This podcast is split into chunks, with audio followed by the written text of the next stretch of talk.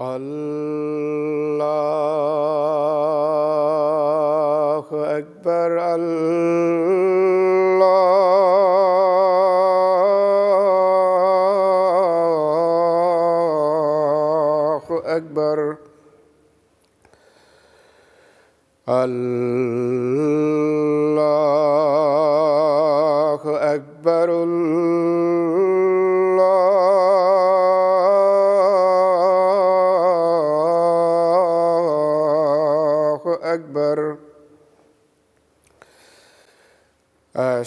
أشهد أن لا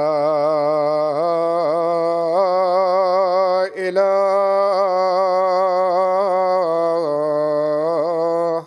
إلا الله. أشهد أن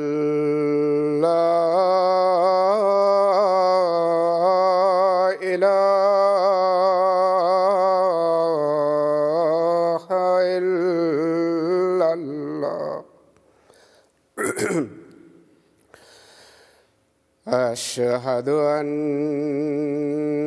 محمدا رسول الله.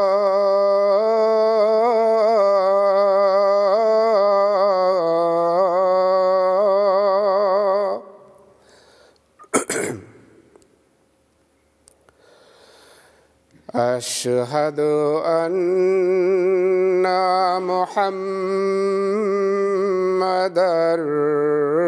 رسول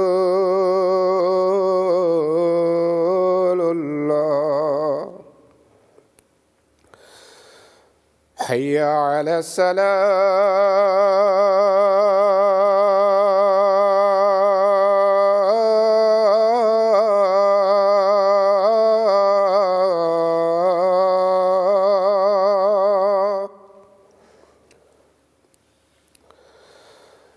حي على السلام.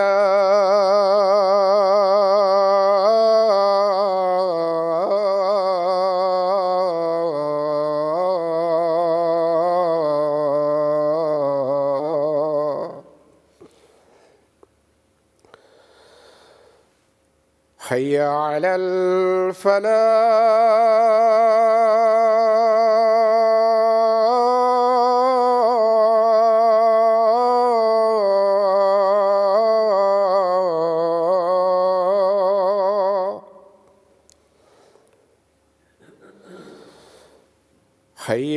على الفلاح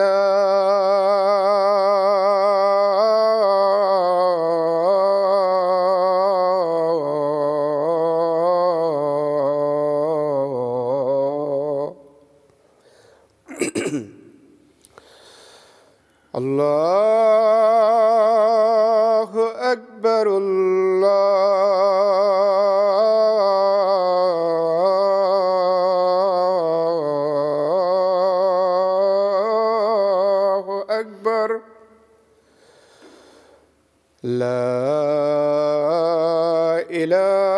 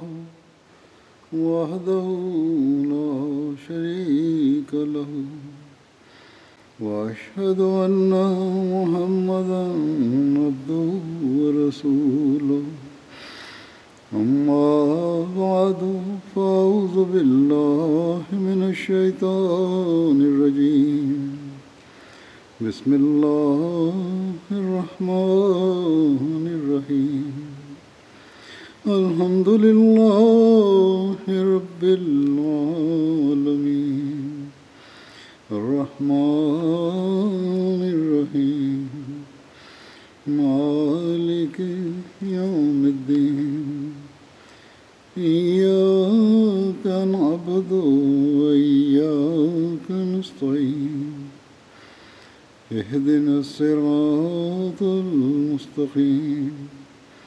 صراط الذين أنعمت عليهم. غير المغضوب عليهم ولا الضالين.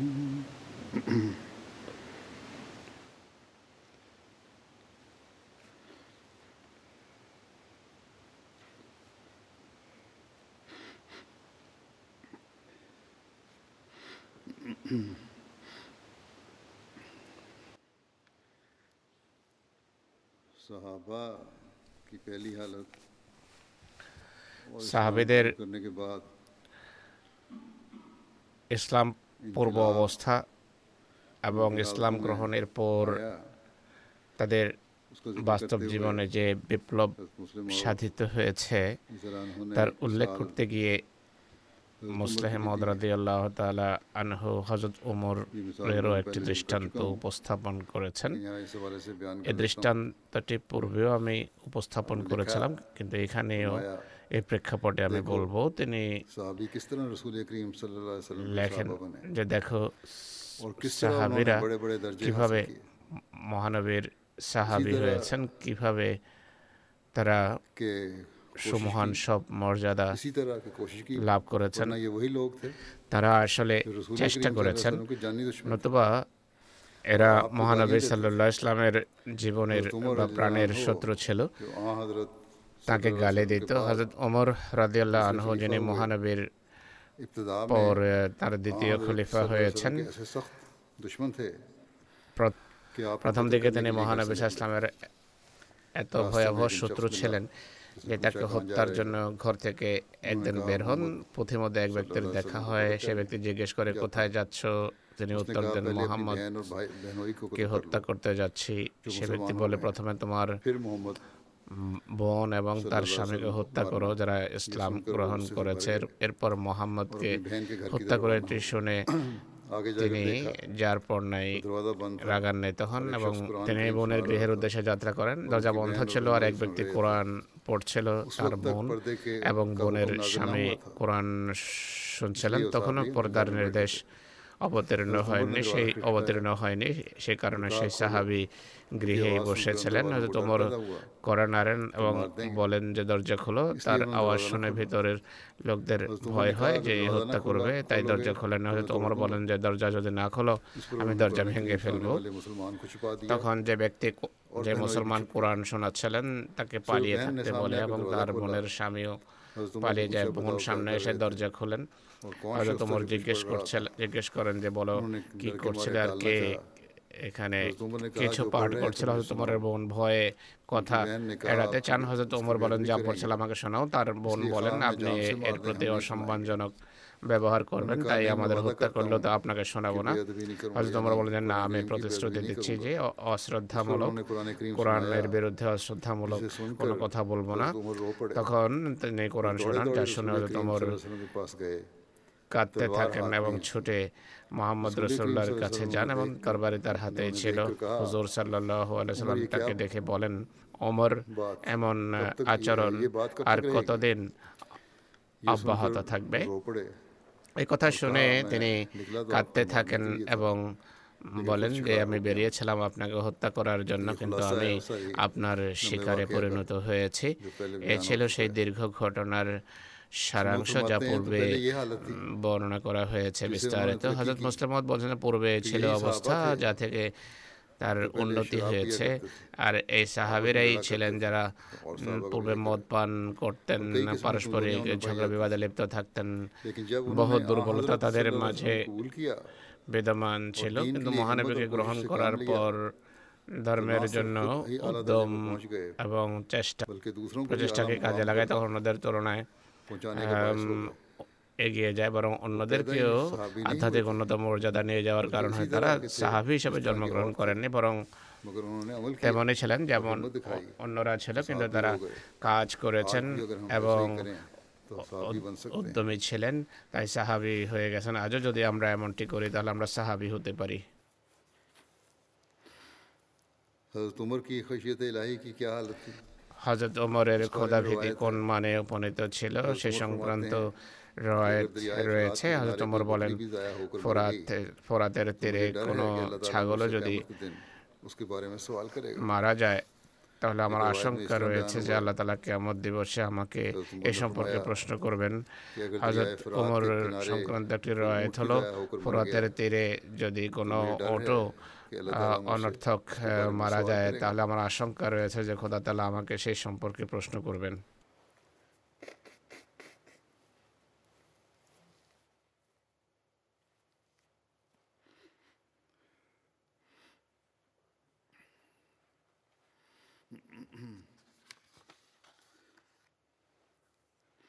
हज़रत अनस बिन मालिक से रिवायत है कि एक दिन मैं হাজরত আনাস বিন মালিকের পক্ষ থেকে বর্ণিত হয়েছে একদিন হজরত ওমরের সাথে আমি বাইরে যাই। তিনি একটি বাগানে প্রবেশ করেন। আমার এবং তার মাঝে দেয়াল প্রতিবন্ধক ছিল তিনি বাগানের ভেতরে ছিলেন। আমি তখন তাকে এটি বলতে শুনেছি যে হে খাতাবের পুত্র ওমর তুমি আমিরুল মোমেনিন খোদা তালার কসম খোদাকে ভয় করো নতুবা খোদা অবশ্যই তোমাকে শাস্তি দেবেন। হজরত ওমরের বাক্য খচিত ছিল যে বিল ওয়াইজান ইয়া হে ওয়াজকারী হিসাবে যথেষ্ট অর্থাৎ মানুষের মৃত্যুকে স্মরণ রাখে তাহলে নসিহতকারীর জন্য সেটি যথেষ্ট আর নিজের অবস্থা সংশোধনের জন্য এটি যথেষ্ট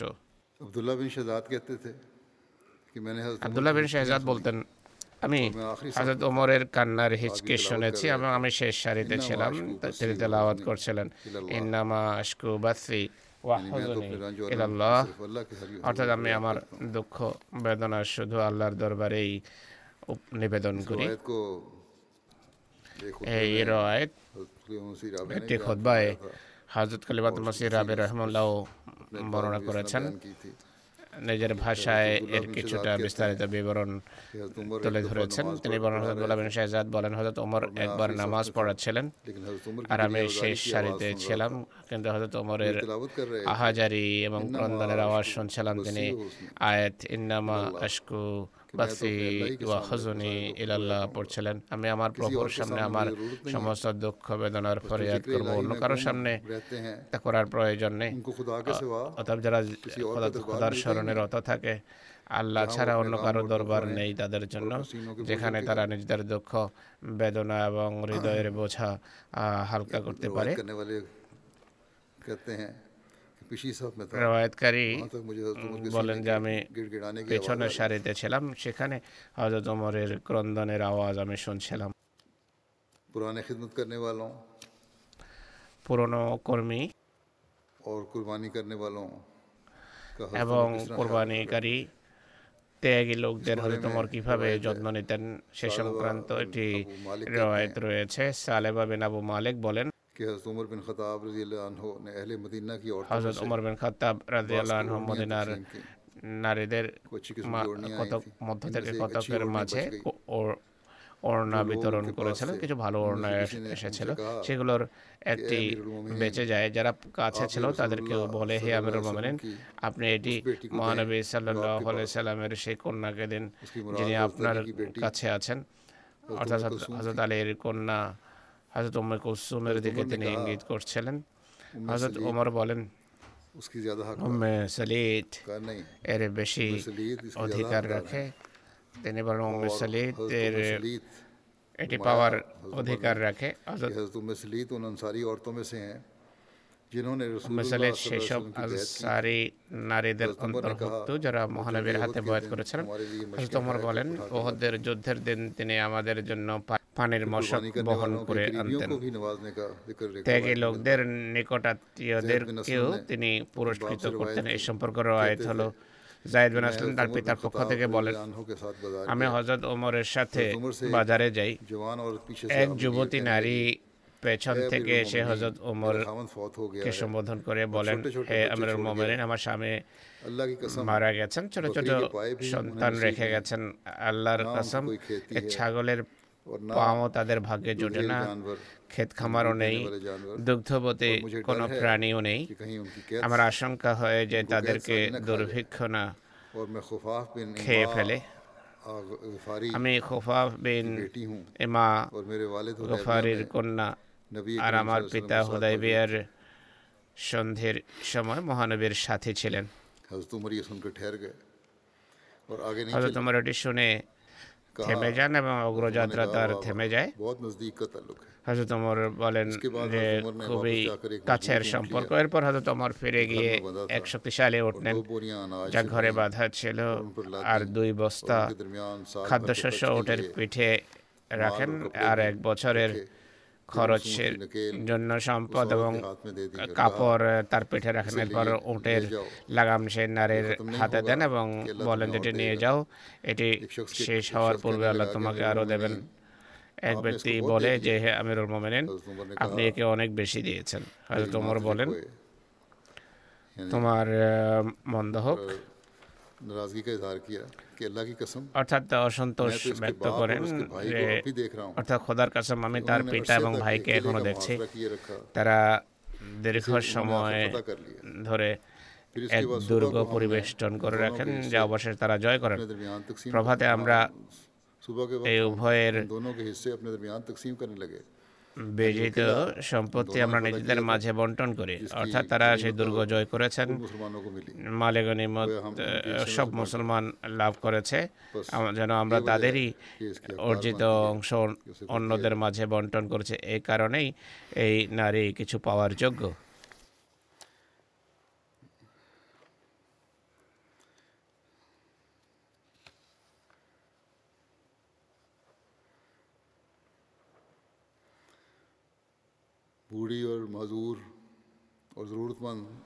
বয়োবৃদ্ধ ও বিকলাঙ্গ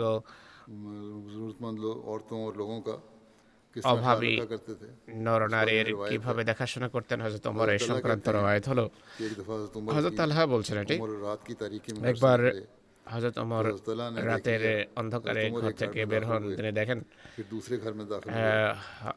দেখেন হজরত ওমর এক ঘরের পর দ্বিতীয় ঘরে প্রবেশ করেন প্রভাতে তালহা সেই গৃহে যান সেখানে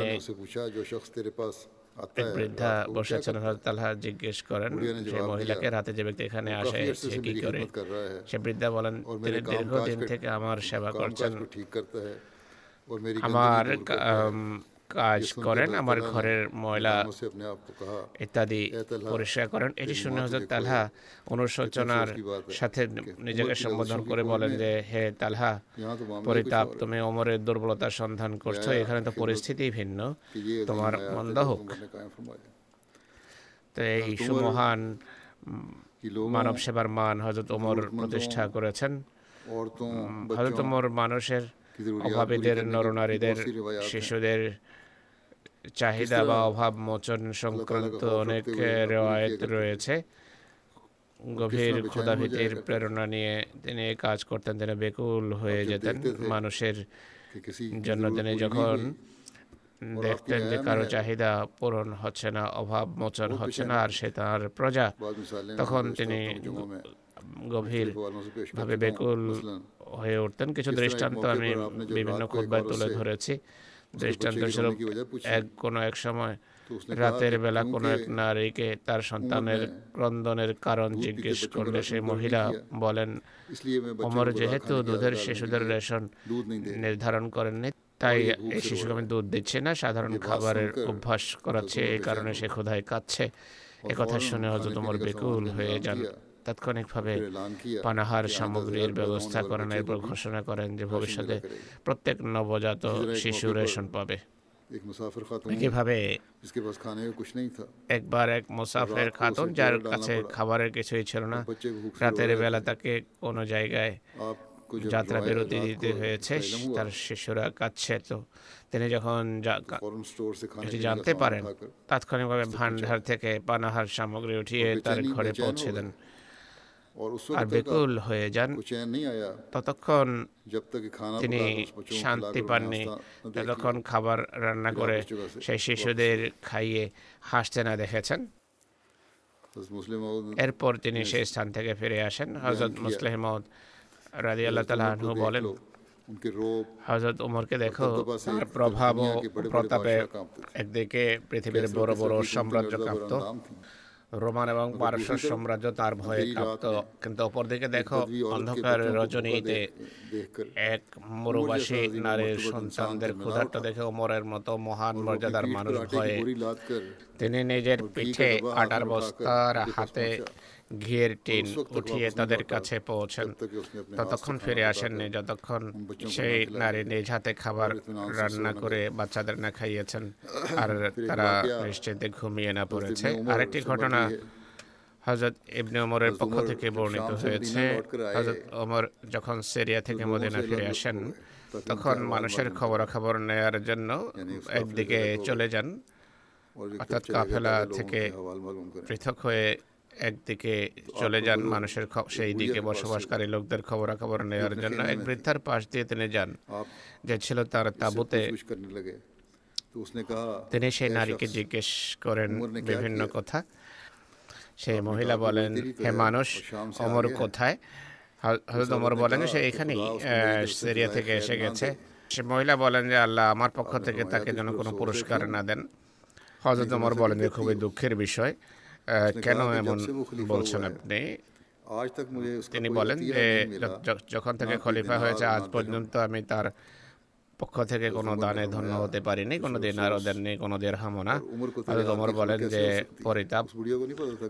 ওমর কীভাবে আপনার অবস্থা জানবেন? সে বৃদ্ধা জানতেন না যে নিহত ওমর। কারণ আপনি তো দূর দূরান্তে জঙ্গলে বসবাস করছেন সেই নারী বলেন সোহান আল্লাহ আমি ভাবতেই পারি না যে কোনো ব্যক্তি মানুষের তত্ত্বাবধায়ক নিযুক্ত হবে আর সেই খবর রাখবে না যে পূর্বে পশ্চিমে কি হচ্ছে। হজরত ওমর কাঁদতে কাঁদতে তার প্রতি মনোযোগ নিবদ্ধ করেন আর বলছেন হ্যাঁ, পরিতাপ ওমর তোমার জন্য কত এমন দাবিকারক থাকবে যারা তোমার চেয়ে বেশি ধর্মের উৎপত্তি রাখে। এরপর হজরত ওমর তাকে বলেন তুমি তোমার নির্যাতিতা হিসাবে তোমার যে অধিকার আছে কত টাকার বিনিময়ে তুমি তা বিক্রি করতে চাও? আমি হজরত ওমর আমি ওমরকে জাহান নাম থেকে রক্ষা করতে চাই ওমরকে জাহান নাম থেকে রক্ষা করতে চাই কত টাকার বিনিময়ে তোমার নির্যাতিতা হিসাবে যে অধিকার আছে এর জন্য তুমি পেতে চাও। সে বলে যে আমার সাথে ঠাট্টা করো না আল্লাহ তোমার প্রতি করুণা করুন। হজরত ওমর বলেন যে ঠাট্টা নয়। হজরত ওমর জোর দিতে থাকেন। অবশেষে পঁচিশ দিনারের বিনিময়ে নির্যাতিতা হিসাবে তার যে অধিকার আছে সেই অধিকার তিনি ছাড়তে প্রস্তুত হন। এই কথাগুলো হচ্ছিল ততক্ষণে হজরত আলী বিন আবি তালিব এবং আবদুল্লাহ বিন মাসুদ পৌঁছান। তারা উভয় বলেন আসসালামু আলাইকা ইয়া আমিরুল মুমিনিন। তখন সেই নারী তার মাথায় হাত রেখে বলেন যে আল্লাহ মঙ্গল করুন। আমি আমি আমি আমিরুল মোমেনকে তার সামনেই বকাঝোকা করেছি। তখন আমিরুল মোমেন বলেন যে তুমি কোনো অপরাধ করো নি। আল্লাহ তোমার প্রতি কৃপা করুন। এরপর হয়তো তোমার একটা চামড়ার টুকরা পাঠান কিন্তু তা তা পাওয়া যায়নি। অবশ্যই চাদরের যে চাদর পরিহিত ছিলেন তার একটা টুকরা কেটে তাতে লিখে দেন বিসমুল্লাহ রহমান রহিম এটি সেই পাণ্ডুলিপি যা ওমর অমুক নারীকে প্রদান করছে আর এটি যখন থেকে ওমর তত্ত্বাবধায়ক নিযুক্ত হয়েছে তখন থেকে আজ পর্যন্ত এই নারী পঁচিশ দিন আর প্রাপ্য হাসর দিবসে যদি নারী আবার দাবি করে ওমর তা থেকে দায়মুক্ত আলী বিন আবি তালেব এবং আবদুল্লাহ বিন মাসুদ এর সাক্ষী এরপর তা হজরত আলীকে দিয়ে দেন এবং বলেন যে তোমার পূর্বে যদি আমি পৃথিবী থেকে চলে যাই তাহলে সেটি আমার কাফনের এই এই চিরকুটটি আমার কাফনের সাথে রেখে রেখে দেবে। বিয়ের জন্য ছেলে মেয়ে খুঁজতে গিয়ে মানুষের মাপকাঠি কি? মানুষ অনেক উঁচু উঁচু মাপকাঠি নির্ধারণ করে আমরা জানি। কিন্তু হজরত ওমরের মাপকাঠি কি ছিল? সে সংক্রান্ত একটি রয়েত রয়েছে। হজরত আসলাম বর্ণনা করেন। ইনি হজরত ওমরের মুক্তকৃত দাস ছিলেন। তিনি বলেন যে এক রাতে আমি হজরত আমিরুল মোমেনের সাথে মদিনার শহরতলিতে ঘুরে বেড়াচ্ছিলাম। তিনি কিছুক্ষণের জন্য আরামের উদ্দেশ্যে দেয়ালে টেক দিয়ে দাঁড়ান। তিনি ঘরের দেয়ালে টেক দিয়ে বসেন। তিনি ছিলেন ঘরে এক বৃদ্ধা তার মেয়েকে বলছিলেন, ওঠো দুধে পানি মিশিয়ে দাও। মেয়ে বলে যে, আপনি জানেন না আমরা মোমেনের ঘোষক ঘোষণা করেছে দুধের জন্য পানি মিস, পানি মেশানো না হয়? মা বলেন যে, এখন আমির মোমেনও নেই, তার ঘোষকও নেই। মেয়ে বলে যে, এটি তো আমাদের জন্য কোনোভাবে ঠিক নয় যে আমরা সামনে আনুগত্য করব আর তার অবর্তমানে অবাধ্য হব। এটি শুনে হয়তো তোমার খুবই আনন্দিত হন এবং বলেন যে আসলাম। সাথীকে বলেন যে আসলাম, এই এই ঘরের দরজায় একটা চিহ্ন রাখো। দ্বিতীয় দিন তিনি কোনো ব্যক্তিকে পাঠিয়ে তার পুত্র আসেমের সাথে তার এই মেয়ের সম্পর্ক করেন তার সে সত্যতা এবং তার নেকি অপূর্ণ দেখে তার ছেলের সাথে মেয়ের বিয়ে দেন। তার গর্ভে আসেমের এক কন্যা জন্ম নেয়। হজরত উমর বেন আব্দুল আজিজ এই মেয়ের বংশোদ্ভূত। একটি রয়েতে রয়েছে সালামা বর্ণনা করেন। একবার বাজার অতিক্রম করছিলাম হজরত ওমর তার কোনো কাজে বাজার অতিক্রম করছিলেন তার হাতে চাবক ছিল। হজরত ওমর বলেন যে হে সালামা রাস্তা ছেড়ে হেঁটেও আমাকে হালকা চাবক আঘাত করেন কিন্তু সেই চাবক আমার কাপড়ের কিনারায় স্পর্শ করে তিনি আমি রাস্তা থেকে সরে যাই তিনি নীরব হয়ে যান। এই কথার পর অনেক বছর কেটে যায়। তারপর বাজারে হজরত ওমরের সাথে আমার সাক্ষাৎ হলে তিনি বলেন হে সালামা এবছর কি হজে যাওয়ার কোনো ইচ্ছা আছে? আমি বললাম হ্যাঁ আমির মোমেনিন। এরপর আমার হাত ধরে ঘরে নিয়ে যান। আর এক থলি থেকে ছয়শত দেড়হাম দেন আমাকে এবং বলেন, হে সালমান নিজের প্রয়োজনে এটি ব্যবহার করো। এটি এক বছর পূর্বে তোমাকে যে চাবুক আঘাত করেছিলাম, তারই ক্ষতিপূরণ হজরত সালমা বলেন। আমি বললাম, খোদার কাসাম, হে আমির মোমেনিন, আমি এই কথা সম্পূর্ণভাবে ভুলে গেছি।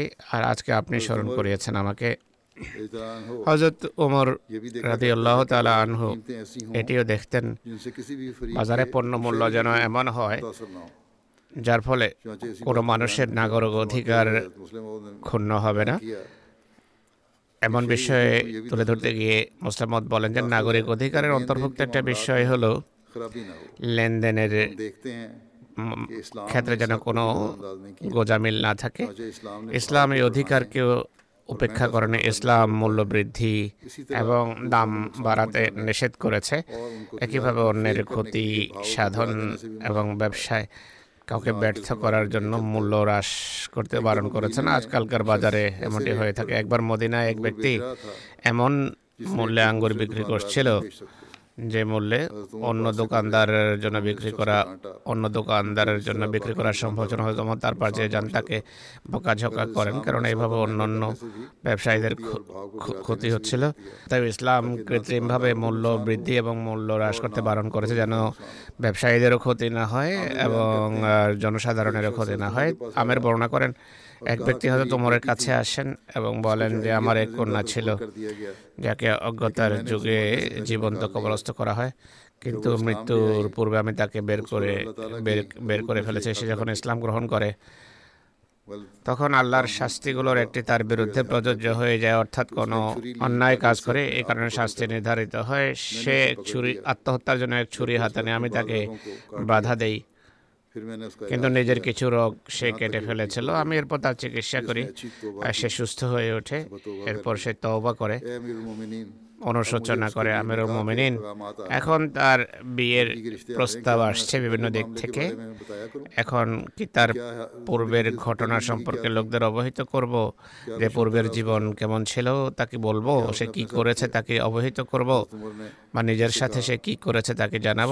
হযরত ওমর তাকে বলেন আল্লাহ তালা তার দুর্বলতা ঢেকে রেখেছেন তুমি তা প্রকাশ করতে চাও খোদার কাসম তোমার বিষয়ে যদি কাউকে তুমি অবহিত করো পুরো নগরবাসীদের সামনে তোমাকে শাস্তি দেব এক পবিত্র মুসলমান নারীর মতো সতীসাধ্যী নারীর মতো তাকে বিয়ে দিয়ে দাও সব অতীতের কথা সব ভুলে যাও। মহাসের প্লেগ আর মানুষের জীবন মানব জীবন সম্পর্কে হজরত ওমরের দুশ্চিন্তা কি ছিল কেমন ছিল এই সম্পর্কে আছে? যে রমলা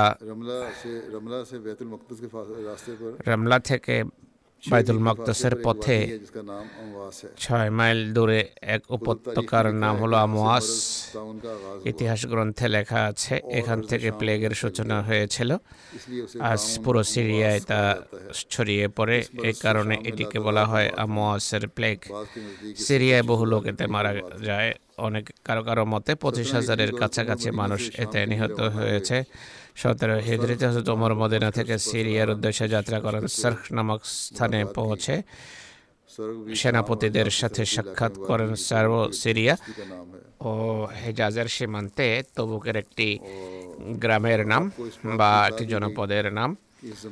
তাকে জানানো হয় যে আমহাসে রোগ ছড়িয়ে পড়েছে। পরামর্শের পর তিনি সেখান থেকে ফিরে আসেন। বুখারের একটি রওয়ায়তের বিস্তারিত বিবরণ রয়েছে। হজরত আব্দুল্লাহ বিন আব্বাস বর্ণনা করেন। পূর্বেও অন্য এক বরাতে এটি বর্ণনা করা হয়েছে। হজরত ওমর যখন সার নামক স্থানে পৌঁছেন। তার সাক্ষাৎ সেনাপ্রধানদের আর আবু ওবায়দা ও তার সাথীদের সঙ্গে হয়। তারা হয়তো ওমরকে বলেন, সিরিয়া, সিরিয়ায় প্লেগ মহামারী বিস্তার লাভ করেছে। হজরত অমর পরামর্শের জন্য প্রথম যুগের মহাজারদেরকে ডাকেন তাদের সাথে পরামর্শ করেন তিনি কিন্তু তাদের মাঝে মতভেদ দেখা দেয় কারও কারও পরামর্শ ছিল পেছনে যাওয়া উচিত নয়। আর অন্যরা বলে যে এ বাহিনীতে মহানবীর সাহাবিরাও আছেন। এই মহামারীর মাঝে তাদের ঠেলে দেয়া ঠিক হবে না। হজরত ওমর মহাজারদের পাঠিয়ে দিয়ে আনসারদের ডাকেন। তাদের পরামর্শ নেওয়া হয়। আনসারদের মতামত বিভিন্ন ছিল। মহাজারের ন্যায় হজরত ওমর বলেন যে কোরাইশের বয়োবৃদ্ধদের বা জ্যেষ্ঠদেরকে ডাকো। যারা মক্কা বিজয়ের সময় ইসলাম গ্রহণ করে মদিনায় এসেছে তাদেরকে ডাকা হয়। তারা সমস্যারে পরামর্শ দেন যে এদের নিয়ে ফিরে যান। মহামারী কবলিত এলাকায় যাবেন না হজরত তোমার ফিরে যাওয়ার ঘোষণা করিয়ে দেন। হজরত আবু ওবায়দা তখন প্রশ্ন করেন, আল্লাহর তাকদের থেকে কি পালানো, আল্লাহর তাকদেরকে কি এড়ানো সম্ভব? হজরত ওমর আবু ওবায়দাকে বলেন, হে আবু ওবায়দা তুমি ছাড়া অন্য কেউ যদি কথা বলতো তাহলে মানা যেত। হ্যাঁ আল্লাহর তাকদের থেকে পালিয়ে আমরা আল্লাহর তাকদিরের দিকেই ধাবিত হচ্ছি। যদি তোমার কাছে উঁট থাকে আর সেগুলো নিয়ে এমন উপত্যকায় যাও, যার যার দুটো প্রান্ত থাকবে একটি শুষ্ক, অপরটি সবুজ শ্যামল তুমি যদি তোমার উঁটকে সবুজ শ্যামল উপত্যকা চড়ো সেটিও আল্লাহর তাকদিরের অংশ। আর শুষ্ক স্থানে যদি চড়াও, সেটিও আল্লাহর তাকদিরেরই অংশ। বর্ণকারী বলেন, ততক্ষণে হজরত আব্দুর রহমান বিন অফ এসে যান, যিনি পূর্বে কোনো ব্যস্ততার কারণে আসতে পারেননি। তিনি বলেন আমার কাছে এ বিষয়ের সমাধান আছে। আমি মহানবী ইসলামকে বলতে শুনেছি, যখন তোমরা কোনো জায়গা সম্পর্কে শুনতে পাও যে সেখানে মহামারী দেখা দিয়েছে, তাহলে এমন স্থানে যাবে না। আর রোগ যদি এমন কোনো স্থানে দেখা দেয় যেখানে তোমরা বসবাস করো, তাহলে সেখান থেকে বের হবে না। তখন হজরত ওমর আল্লাহ তালার প্রতি কৃতজ্ঞতা প্রকাশ করেন এবং ফিরে আসেন। মদিনা থেকে এসেছিলেন তিনি। মহামারী পূর্ণ স্থানে তখনও পৌঁছেননি, তাই সাথীদের নিয়ে ফিরে আসেন। কিন্তু হজরত আবু ওবায়দা যেহেতু সেনা কর্মকর্তা ছিলেন, যিনি পূর্বেই মহামারী কবলিত অঞ্চলে ছিলেন, তাই তিনি সেই এলাকাতেই থেকে যান, যেখানে ছিলেন, সেখানেই অবস্থান করেন। মদিনা পৌঁছে হজরত ওমর সিরিয়া থেকে ফিরে এসে সিরিয়ার লোকদেরকে প্লেগ মহামারী থেকে কীভাবে রক্ষা করা যায় সেই বিষয়ে চিন্তিত ছিলেন। বিশেষ করে হজরত ওমর হজরত আবু ওবায়দার বিষয়ে খুবই চিন্তিত ছিলেন। একদিন হজরত ওমর হজরত আবু ওবায়দাকে পত্র লেখেন যে, তোমার সাথে এক গুরুত্বপূর্ণ কাজ আছে। এই পত্র পেতেই তাৎক্ষণিকভাবে মদিনার উদ্দেশ্যে যাত্রা করবে। রাতে পত্র পৌঁছলে প্রভাতের অপেক্ষায় থাকবে না, আর প্রভাতে পৌঁছলে রাতের অপেক্ষায় থেকো না। এই ছিল তার ভালোবাসা হজরত আবু ওবায়দার প্রতি। হজরত আবু ওবায়দা সেই পত্র পাঠ করার পর বলেন আমি আমিরুল মোমেনের কি প্রয়োজন তা ভালো করেই জানি।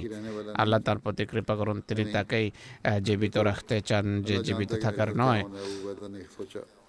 ছিল আবু ওবায়দার চিন্তা। তিনি বলেন আল্লাহ ভালো জানেন আবু ওবায়দার কী হবে? তিনি এরপর তিনি উত্তর দেন যে হ্যাঁ আমরা মোমেনেন আপনার উদ্দেশ্য কি? তা আমি বুঝতে পেরেছি আমাকে ডাকবেন না এখানে থাকতে দেন। আমি একজন মুসলমান সিপাহী মাত্র যা অদৃষ্ট তাই হবে। আমি এদের কীভাবে উপেক্ষা করতে পারি। হজরত তোমার পত্র পাঠ করার পর কাঁদতে থাকেন উপস্থিত লোকেরা জিজ্ঞেস করেন যে আমিরুল মোমেনিন আবু ওবায়দা কি ইন্তেকাল করেছেন? তিনি বলেন না হয়তো ইন্তেকাল করবেন। সুচিন্তাশীল সাহাবিদের সাথে পরামর্শের পর হজরত ওমর আবু ওবায়দাকে লেখেন তুমি অন্যদেরকে নিয়ে নিম্ন ভূমিতে অবস্থান করছ। কোনো উঁচু এবং স্বাস্থ্যকর স্থানে চলে যাও। নিচু জায়গার পরিবর্তে উঁচু স্থানে চলে যাও। পাহাড়ি স্থানে যেখানে বাতাস হবে পরিষ্কার। হযরত আবু ওবায়দা এই নির্দেশকে বাস্তবায়নের বিষয়ে ভাবছিলেন, তখনই প্লেগের হামলা হয় আর তিনি ইন্তেকাল করেন। হজরত আবু ওবায়দা হজরত মাজ বিন জবলকে নিজের স্থলাভিষিক্ত নিযুক্ত করেন। তিনিও প্লেগে আক্রান্ত হয়ে ইন্তেকাল করেন। হজরত মাজ বিন জবল আমর বিন আসকে তার স্থলাভিষিক্ত নিযুক্ত করেছিলেন। তিনি বক্তৃতা করেন এবং বলেন, এই মহামারী যখন মাথা চারা দেয়, আগুনের মতো ছড়িয়ে যায়। পাহাড়ে আত্মগোপন করে প্রাণ রক্ষা করার জন্য লোকদের নিয়ে সেখান থেকে বেরিয়ে পাহাড়ে চলে যান। এক পর্যায়ে মহামারীর প্রকোপ কমতে কমতে প্লেগের প্লেগ ঠিক হয়ে যায়। হজরত ওমর আমার বিন আসের বক্তৃতা সম্পর্কে জানতে পারেন। তিনি এটি কেবল পছন্দই করেননি বরং তার সেই নির্দেশের বাস্তবায়ন আখ্যা দিয়েছেন। যে নির্দেশ তিনি হজরত আবু ওবায়দার উদ্দেশ্যে প্রেরণ করেছিলেন। হজরত আবু ওবায়দা বিন জারাহ ছাড়াও হজরত মাহাজ বিন জাবাল হজরত ইজিদ বিন আবি সুফিয়ান হজরত হারেস বিন শাম এবং হজরত সোহেল বিন আমর আর হজরত উতবা বিন সোহেল এছাড়া আরও অনেক সম্মানিত সাহাবি এই মহামারীর ফলে শাহাদত বরণ করেন। আমাসের প্লেগ থেকে ফিরে আসার কথা উল্লেখ করতে গিয়ে মুসলিম মদ এক জায়গায় বলেন সিরিয়ায় যুদ্ধ চলাকালে যখন সেখানে প্লেগ মহামারী দেখা দেয় হজরত ওমর সেখানে যান মানুষের পরামর্শক্রমে সেনাবাহিনীর নিরাপত্তার কোনো যথাযথ ব্যবস্থা করা যায়। রোগ যখন ভয়াবহ রূপ ধারণ করে সাহাবেরা পরামর্শ যে আপনার এখানে অবস্থান করা ঠিক নয় আপনি মদিনা ফিরে যান। তিনি ফিরে আসতে মনস্থ করলে হজরত আবু বায়দা বলেন আফেরারুম আফেরারুম মিন কাদরিল্লাহ। আল্লাহর তাকদের থেকে আপনি পলায়ন করছেন অর্থাৎ ওমর তাৎক্ষণিকভাবে উত্তর দেন হ্যাঁ ওফের রোমেন কাদরিল্লাহে এলা কাদরিল্লাহ হ্যাঁ আল্লাহর তাকদের আল্লাহর এক তাকদের থেকে তার অন্য তাকদের দিকে ফিরে যাচ্ছি তো জাগতিক উপায় উপকরণ ছেড়ে দেয়া বৈধ নয় হ্যাঁ জাগতিক উপায় উপকরণকে ধর্মের অধীনস্থ করা উচিত অর্থাৎ ওমরের দোয়া গৃহীত হওয়া সংক্রান্ত কিছু ঘটনা রয়েছে অর্থাৎ খোবাজ বিন জুবের বর্ণনা করেন হজরত ওমরের খেলাফতকালে মানুষ ভয়াবহ দুর্ভিক্ষ কবলিত হয়। হজরত ওমর লোকদের নিয়ে বেরিয়ে বেরিয়ে তাদেরকে দুই রাকাত ইস্তেস্কার নামাজ পড়ান। এরপর চাদর উভয় কাঁধে রাখেন। চাদরের ডান দিক বাম কাঁধে আর বাম দিক ডান কাঁধে রাখেন। এরপর সেটি গুটিয়ে দোয়ার জন্য উভয় হাত ওঠান আর নিবেদন করেন আল্লাহমা ইন্না নাস্তাক ফেরুকা ওয়ানাস্তাস্তিক এ মহাসম্মানিত খোদা, আমরা তোমার কাছে ক্ষমা চাই। আর বৃষ্টির নিবেদন করছি। দোয়া করে তার জায়গা থেকে তিনি সরার পূর্বেই বৃষ্টি আরম্ভ হয়ে যায়। বর্ণনা করে বলেন যে, আমাদের গ্রাম ব্যক্তিরা হজরত ওমরের কাছে আসে এবং বলে, হে আমিরুল মোমেনিন অমুক দিন অমুক সময়ে আমরা উপত্যকায় ছিলাম। মেঘের ছায়া হয় আমাদের উপর। মেঘ আমাদের উপর ছায়া করে। মেঘ থেকে একটি আওয়াজ শুনে যে আবু হাফসের বৃষ্টি তোমাদের কাছে এসেছে। আবু হাফসের বৃষ্টিতে তোমরা ধন্য হয়েছ। তার এক দোয়া গৃহীত হওয়ার ঘটনা নীল নদী প্রবাহিত হওয়া সংক্রান্ত রয়েছে। নীল নদী যখন শুকিয়ে যেত ইসলামের পূর্বে সেটিকে চলমান রাখার এক কুপ্রথা ছিল।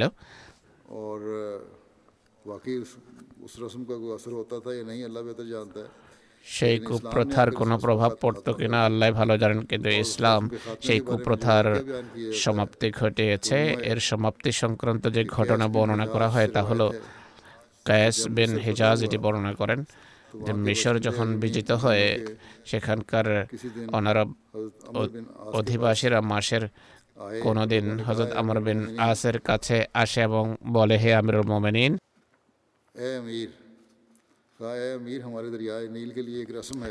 তারা বলে হে আমির আমাদের নীল নদী সংক্রান্ত একটি প্রথা আছে যা যা মানা ছাড়া এটি প্রবাহিত থাকে না।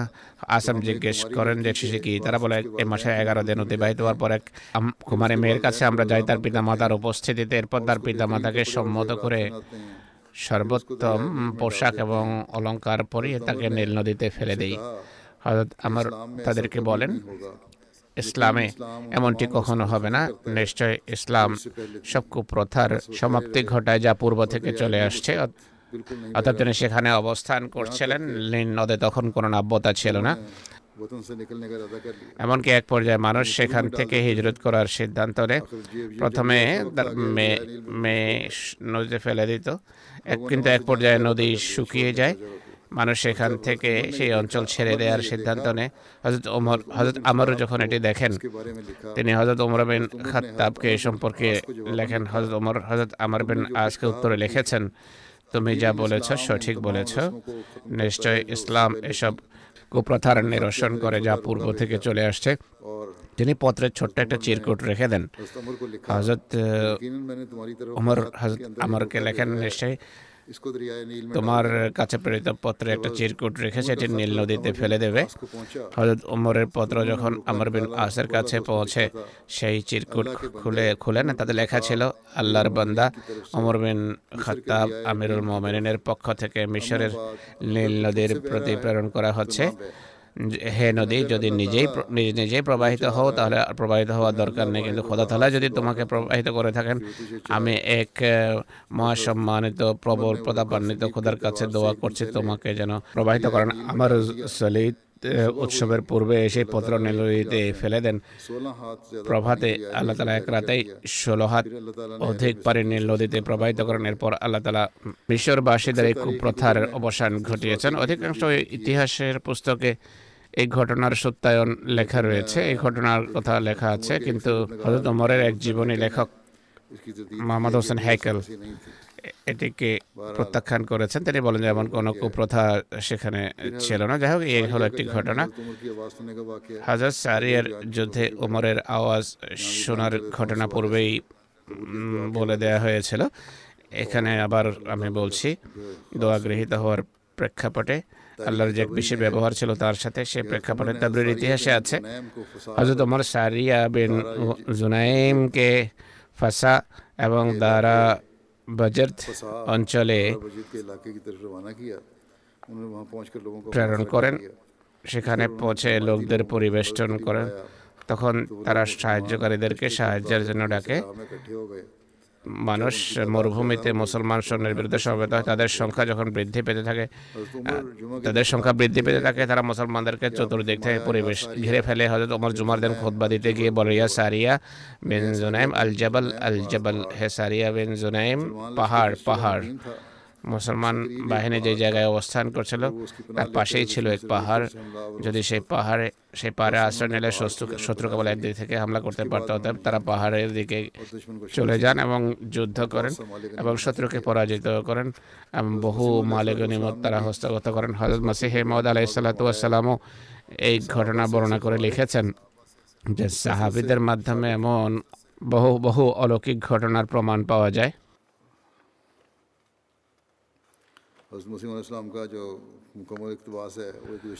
হজরত মসিম ওদের উদ্ধৃতি গত খুদ্ায় আমি পড়েছি অতএব নীল নদী সংক্রান্ত ঘটনা যদি আমরা দেখি তাহলে সেই ঘটনা সঠিক হওয়ার বিষয়টি অসম্ভব নয় কোনো কোনো ঐতিহাসিক সঠিক হিসেবে লিখেছেন হয়তো ওমরের টুপি সংক্রান্ত ঘটনা আছে রোম রোমান সম্রাটের প্রেক্ষাপটে হজরত মুসলিমর লেখেন হজরত অমরের যুগে একবার রোমান সম্রাটের মারাত্মক মাথা ব্যথা হয়। সকল প্রকার চিকিৎসা সত্ত্বেও আরোগ্য লাভ হয়নি। কেউ তাকে বলে হজরত অমরকে নিজের অবস্থা লিখে পাঠিয়ে দেন। আত্মাবরুক হিসেবে কোনো জিনিস আনিয়ে নিন। যে তোমার জন্য দোয়াও করবেন আর কিছু পাঠিয়ে দেবেন তার দোয়ার মাধ্যমে তুমি আরোগ্য লাভ করবে। সে হজরত উমরের কাছে দুধ প্রেরণ করে হজরত উমর রাজি আল্লাহ তালা ভাবলেন যে এরা অহংকারী মানুষ। আমার কাছে তো কোনোভাবে তার আসার সুযোগ ছিল না। এখন ব্যথায় জর্জরিত তাই দুধ পাঠিয়েছে। আমি অন্য কোনো তবরক যদি পাঠাই তুচ্ছ মনে করে সেটি ব্যবহার করবে না। তাই এমন কোনো জিনিস পাঠানো উচিত যা তবরকের কাজও করবে আর তার অহংকারকেও চূর্ণ বিচূর্ণ করবে। তিনি তার এক পুরনো টুপি যাতে বিভিন্ন জায়গায় দাগ ছিল। আর যা ময়লার কারণে কালো হয়ে গিয়েছিল। এই টুপি দেখে তার খুবই অপছন্দ হয় রাগ ধরে।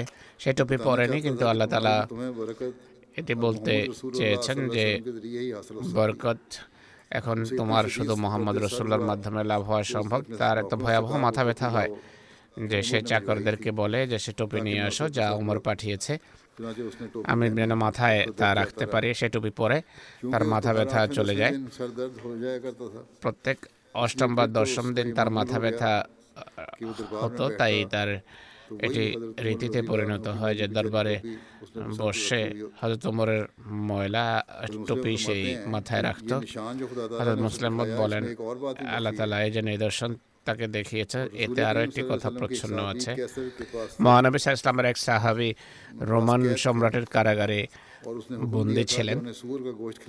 ট্রেনের দেশ দিয়ে রেখেছিল তাকে যেন শুকরের মাংস খাওয়ানো হয়। তিনি অনাহারে দিন কাটাতেন কিন্তু শুকরের কাছ মাংসের কাছে যেতেন না। যদিও ইসলাম বাধ্যবাধকতার ক্ষেত্রে শুকরের মাংস খাওয়ার অনুমতি দিয়েছে। কিন্তু তিনি বলতেন যে আমি যেহেতু মহানবীর সাহাবি তাই এমনটা আমি করতে পারি না। বেশ কিছু অনাহারে কাটানোর কারণে মৃত্যু দ্বার প্রান্তে পৌঁছে গেলে কেসর তাকে রুটি দিত। এভাবে কিছুটা শক্তি ফিরে পেলে সে আবার বলতো তাকে শুকর খাওয়ানো হোক এভাবে তাকে জীবিতও থাকতে দিত না আবার মারতো না। কেউ তাকে বলে যে মাথা ব্যথার কারণ হলো এই মুসলমানকে তুমি বন্দি করে রেখেছ। এখন এর চিকিৎসা হলো অমরকে দিয়ে নিজের জন্য দোয়া করাও আর কোনো তবরক চেয়ে পাঠাও। আর অমর রাদি আল্লাহ আনহু তাকে টুপি পাঠান। আর তার ব্যথা যখন দূরীভূত হয় সে এতটা প্রভাবিত হয় যে সে সেই সাহাবিকে মুক্ত করে দেয়। তো দেখো কোথায় রোমান সম্রাট এক সাহাবিকে কষ্ট দেয় তার শাস্তি স্বরূপ আল্লাহ তাকে মাথা ব্যথায় আক্রান্ত করার অন্য কোনো ব্যক্তি কোন ব্যক্তি পরামর্শ দেয় অমর অমরের কাছে তাবরক চেয়ে পাঠাও দোয়া করাও। তিনি পাঠান এবং কায়সারের মাথা ব্যথা দূরীভূত হয়। এভাবে আল্লাহ তালা সেই সাহাবের মুক্তিরও ব্যবস্থা করেন। আর মোহাম্মদ সাল্লা ইসলামের সত্যতা তার সামনে প্রকাশ করেন। তাফসির রাজিতে আছে, এই রোমান সম্রাট হজরত উমরকে লিখেছেন যে, আমার মাথা ব্যথা আছে যা ঠিক হচ্ছে না। আমার জন্য কোনো ওষুধ পাঠান। হজরত ওমর তার জন্য টুপি পাঠিয়েছেন। টুপি যখন মাথায় রাখতো, তার মাথা ব্যথা চলে যেত। মাথা থেকে খুললে আবার মাথা ব্যথা আরম্ভ হয়ে যেত। সে আশ্চর্য হয় এবং টপিতে কি আছে তা খুঁজে দেখে সে তাতে একটি কাগজ পায় যাতে লেখা ছিল বিসমুল্লাহ রহমান রহিম তাফসির রাজিতে এটি উল্লেখিত আছে হজরত ওমরের কিছু দোয়াও আছে আমার বিন মাইমুন বর্ণনা করেন হজরত ওমর এই দোয়া করতেন আল্লাহ হুম্মা তাওয়াফানি মা আল আবরার আল্লাহ তুখাল্লিফনি ফিল আশরার ওয়াকিনি আযাবান আলহেকনি ফিল আখিয়ার। হে আল্লাহ আমাকে নেক লোকদের সাথে মৃত্যু দাও। আর আমাকে পাপাচারীদের মাঝে রেখে রেখে দিও না। আমাকে আগুনের আজাব থেকে রক্ষা করো। আর পুণ্যবানদের সাথে আমাকে মিলিত করো। ইয়াহিয়া বিন সাইদ আল মুসাইয়িবের পক্ষ থেকে বর্ণিত হয়েছে। হযরত ওমর যখন মিনা থেকে আসেন তার ওটকে আপতা নামক স্থানে বসান। আর বাথার পাথরের একটা স্তূপ বানিয়ে তাতে চাদরের একটা কিনারা বিছিয়ে শুয়ে পড়েন। তার হাত আকাশের দিকে উঁচিয়ে দোয়া করেন। আল্লাহ কাবুরাত সিন্নি ওয়া দাউফাত কুয়াতি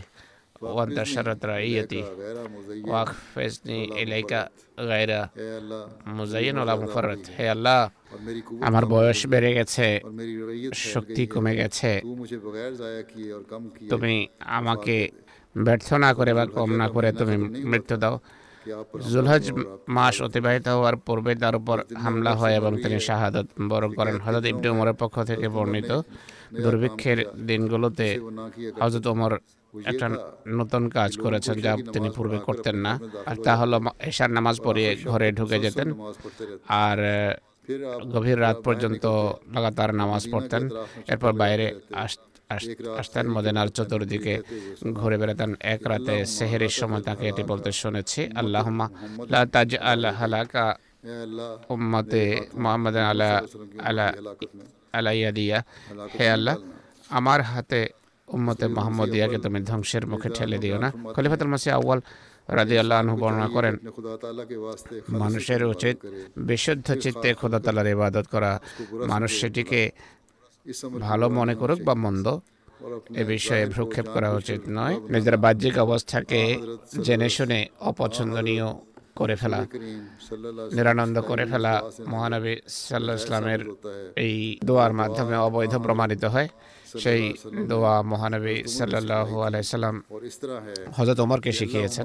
সেই দোয়াটি হলো اللهم اجعل سریرتی خیر من علانیتی واجعل علانیتی صالحہ হে আল্লাহ আমার ভেতরকে আমার বাইর থেকে সুন্দর করো আমার বাইরকেও তুমি উত্তম বানিয়ে দাও তোমারের মসজিদের নবী এবং নামাজের নিয়ম কানুনের বিষয়ে সাবধানতা সংক্রান্ত রওয়ায়ত করেন সাহেব বেন ইয়াজিদ তিনি বলতেন আমি মসজিদে দাঁড়িয়েছিলাম এক ব্যক্তি আমাকে পাথর মারে আমি তার দিকে তাকালাম। আমি দেখলাম হজরত ওমর বিন খাতাব তিনি আমাকে বলে যে দুজনকে আমার কাছে নিয়ে আসো। দুই ব্যক্তি ছিল তারা মসজিদে কথা বলছিল। আমি তাদের নিয়ে আসি। হজরত ওমর তাদেরকে বলেন তোমরা কারা বা কোথেকে এসেছ? তারা বলে আমরা তায়েফের অধিবাসী তায়েফ থেকে এসেছি। হজরত ওমর বলেন তোমরা যদি এই শহরের নাগরিক হতে আমি তোমাদের শাস্তি দিতাম। মহানবীর মসজিদে তোমরা উচ্চস্বরে কথা বলো। হাজরত আচ্ছা, ইবনে ইবনে ওমর রাদিয়াল্লাহু বলেন যতক্ষণ সারে সমান না হতো হযরত ওমর নামাজ শুরু করতেন না সারি সোজা করে রাখার জন্য এক ব্যক্তি নিযুক্ত করতেন। আবু ওসমান নাদি বলেন আমি হজরত উমরকে দেখেছি নামাজের জন্য যখন এই কামত বলা হতো কেবলার দিকে ফিট করে মানুষের দিকে মুখ করে বলতেন যে যে অমুক ব্যক্তি তুমি আগে আসো অমুক ব্যক্তি তুমি পিছনে চলে যাও অর্থাৎ শাড়ি সোজা করতেন শাড়ি সোজা হওয়ার পর তিনি কেবলার দিকে মুখ করে আল্লাহ আকবার বলতেন হজরত ওমরের আর্থিক কোরবানি এবং আল্লাহর পথে খরচ করা সংক্রান্ত একটি রেওয়ায়ত রয়েছে। অনেক রেওয়ায়তই আছে সংক্রান্ত। হজরত ইবনে ওমর বলেন যে হজরত ওমর বিন খতাব খাইবারে কিছু ভূমি পান। এ সম্পর্কে মহানবের সাথে পরামর্শের জন্য আসেন। তিনি বলেন হে আল্লাহ রসুল খাইবারে আমরা জমি পেয়েছি। এর চেয়ে উত্তম জমি আমি আর কখনো পাইনি। এ সম্পর্কে আপনার পরামর্শ কি? তিনি বলেন যদি চাও আসল জমি ওয়াকফ করতে পারো আর এর আয় উপার্জন গরিবদের জন্য ব্যয় করতে পারো। নাফে বলতেন। এরপর হজরত ওমর সেই ভূমি সৎকার স্বরূপ দিয়ে দেন। আর শর্ত রাখেন যে এটি বিক্রিও করা হবে না আর কাউকে যেন হেবাও করা না হয়। আর আর উত্তরাধিকারীদের মাঝে যেন বন্টন করা না হয় তিনি অভাবী আত্মীয় স্বজন এবং দাস মুক্ত করার আর আল্লাহর পথে মুসাফের এবং মেহমানদের জন্য ওয়াক আর ভূমির তত্ত্বাবধানকারী তা থেকে রীতি অনুসারে নিজের খাওয়া বা খাওয়া আনাতে কোনো অসুবিধা নেই কিন্তু সেই যেন সম্পদ পঞ্জীভূত না করে। যখন এই সুযোগ এসেছে কোরবানির তিনি প্রতিযোগিতামূলকভাবে কোরবানি করেছেন। মহানবী সাল্লাম যখন আর্থিক কোরবানির তাহরিক করেন তখন তিনি তার অর্ধেক সম্পত্তি নিয়ে আসেন।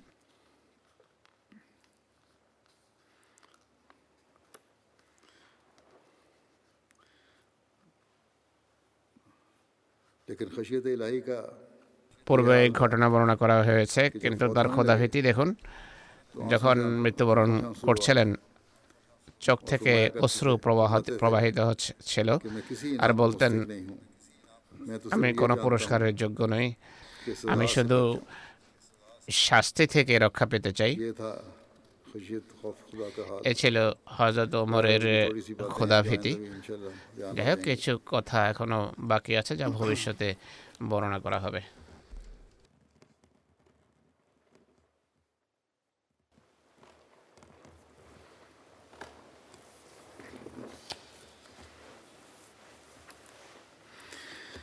الحمد لله الحمد لله نحمده ونستعينه ونستغفره ونؤمن به ونتوكل عليه ونعوذ بالله من شرور أنفسنا ومن سيئات أعمالنا. من يهده الله فلا مضل له ومن يضلل فلا هادي له ونشهد أن لا إله إلا الله ونشهد أن محمدا عبده ورسوله عباد الله رحمكم الله إن الله يأمر بالعدل والإحسان وإيتاء ذي القربى وينهى عن الفحشاء والمنكر والبغي يعظكم لعلكم تذكرون اذكروا الله يذكركم وادعوه يستجب لكم ولذكر الله أكبر.